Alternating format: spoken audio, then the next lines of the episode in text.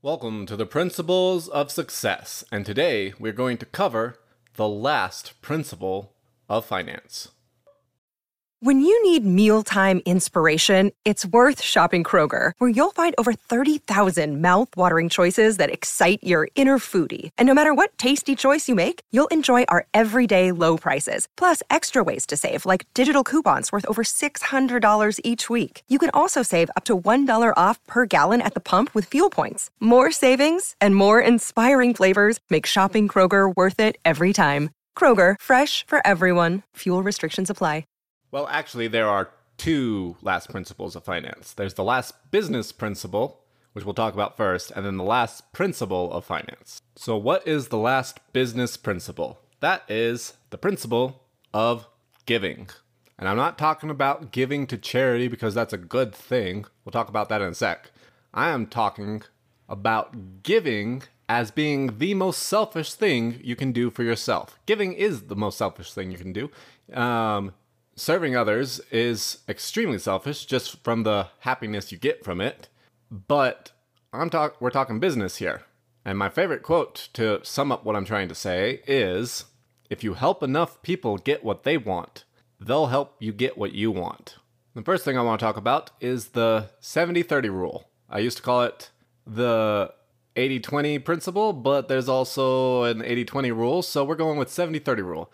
And this rule is essentially if you and I are doing a business deal and I take 70% and give you 30%, yes, I got the good end of the stick. But you might not even take the deal. You might say, screw it, I'd rather have zero than let you have an unfair number. Maybe it's 90 10, it doesn't matter. But at some point, people will say, no, this is unfair, and I'd rather get nothing than let you have most of it. Or you do the deal with me but you're not going to ever do the deal with me again, and no one else is. Whereas if I flip that and I give you 70% and only take 30%, well, then suddenly you're ecstatic to do business with me because I made you rich. And not only are you eager to do business with me again, every other person is too. So I get 30 from you, I get another 30 and a 30 and a 30 and a 30 and a 30. And so I get way more total by taking a smaller percentage. And this is the part that the Marxists and anti business people really don't understand. The easiest way to get rich is by making a lot of other people rich, or by improving a lot of people's lives to where they give you lots of money. Jeff Bezos is one of the richest men in the world. And he did that by getting a lot of people to spend a lot of money buying stuff that he is selling. When you change lives, you make lots of money. When you make other people wealthy, you make a lot of money. However, the Marxists actually have one thing correct. It's the only thing they have correct, and that is there are some businesses out there that really mistreat their employees. As a business owner, that's just a dumb idea. It's long term versus short term thinking. You should pay your employees very well and make their work environment very enjoyable. Because switching costs, the costs of hiring and firing and all that sort of fun stuff, is going to be one of your biggest expenses. And I don't care how good of a pizza you buy for that stupid pizza party. I don't care how much you talk about how we're a family. If the next company is going to give me $2 more for the same pay, I'm leaving. And so is every other employee out there. And this is the part of business books over the last 50 years that I have really never understood. There are a good section of them are devoted to trying to figure out ways not to employ your peop- uh, not to pay your employees. I'm sorry, but an employee is there for one reason. It's for the money that you give them. And the only way to guarantee loyalty is by making sure you are above the market. And Grant Cardone has a good segment on making sure you pay your employees well. You can YouTube a video of it. But the other really important thing to remember is to make sure you pay the people bringing in the money phenomenally. Your sales and marketing teams, if they are they are what fund the business. They're what are bringing in the money. If your salesman makes more than you, that's fine. Do not don't you dare decrease their commission. the the salesman pay is sacrosanct. You do not touch it, especially in downturns. Like yes, it might be tempting to cut employee pay and all sorts of stuff, but the last thing you should cut is your the pay of the people bringing in the money. If anything, you should make sure that you are always above the market. And then the final thing I want to talk about this is making sure or instead of having employees, something you might consider doing is business deals. So, an employee is just any uh, it's another business deal. If you're expecting them to do all of the work and you take all of the money, you're probably going to have a really hard time attracting employees to your business. There isn't a worker shortage. There is a uh, you lacking the ability to attract workers to your business shortage. So make sure you make good business deals with your employees and possible partners. I'm going to talk about fiefdoms for a second. Joel Salatin, which I did a couple of book reviews of his this year, um, talks about has a really good talk about business fiefdoms, and that is instead of employees, you're creating business partnerships with different people. Now, Joel Salatin's a farmer, so for instance, you might be in the cattle business. Chickens pair really good in the rotational cattle business. Chickens pair really good. You can create a partnership with somebody who then manages chickens on the pasture just behind your cattle. And then you make some sort of deal where they get a good percentage and you get a good percentage. Then you're not battling it out between um, employee versus employer and work versus wage. Like, ah, they're never working hard enough, so why would I pay them more? Well, why would I work harder if you're not going to pay me good? But where it's a their business that they are partnering with you, it works really good. Maybe you want a uh, market garden, somebody who grows vegetables.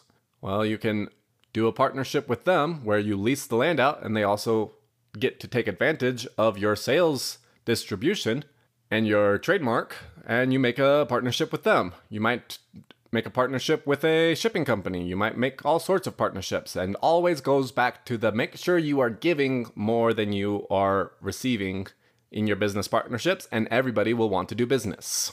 Now let's talk about the fin- final financial principle. And it's the end of the year and it's Christmas time, so you can probably already assume what I'm t- going to talk about. But let's talk about listening to Heavenly Father and luck. So, my most successful things have always been when I have been listening to what he has told me to do.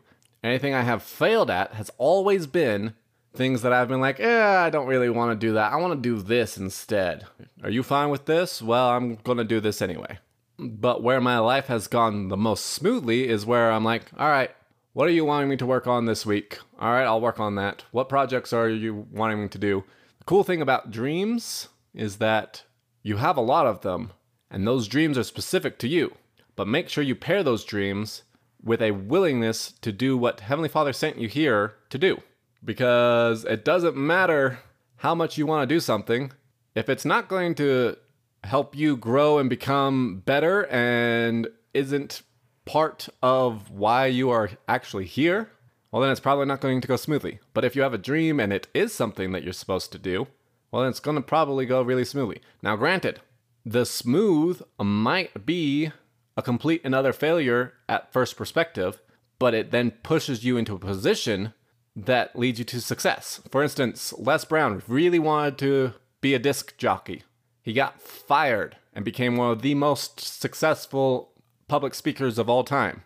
He was maneuvered into that position. So, anytime I have had success, anytime I've gotten really lucky, has always been when I'm doing what I'm told, listening to the promptings that I get from the Spirit.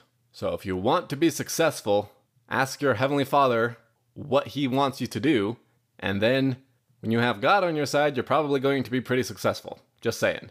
And then the final thing to talk about is tithing. One thing that Heavenly Father has told you to do, whether you're religious or not, is to pay tithing. Now, if you're not religious, tithing can be charity. It's not the same, but I digress. The act of giving a portion of your money has a whole lot of secular scientific aspects to it. One, it helps you come out of an abundant or out of a scarcity mindset. Two, you just feel really good when you give. And so, and when you feel really good, you're able to do more, which means you're more successful. And three, it's just a good thing to do.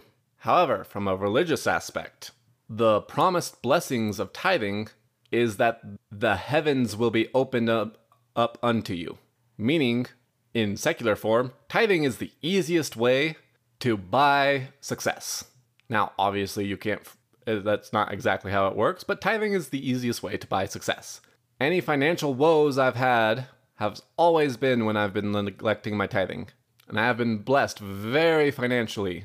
And just a fun bring it home story one of the reasons why my grandpa joined the Church of Jesus Christ of Latter day Saints is because when he was investigating it and researching it, he went to church and everyone in the parking lot had a really nice car. he was like, well, whatever these guys are a part of, I kind of want to be. And he was actually, in before that, dealing with a whole lot of financial struggles. But after that, he just kept getting handed um, break after break, and he actually retired as a millionaire, so he didn't do too bad for himself. And he's not good with money. So make sure that you give and make sure that you listen to the Spirit and do what you are supposed to do in this life, and you will most likely be very successful financially. And with that, I will see you all next year.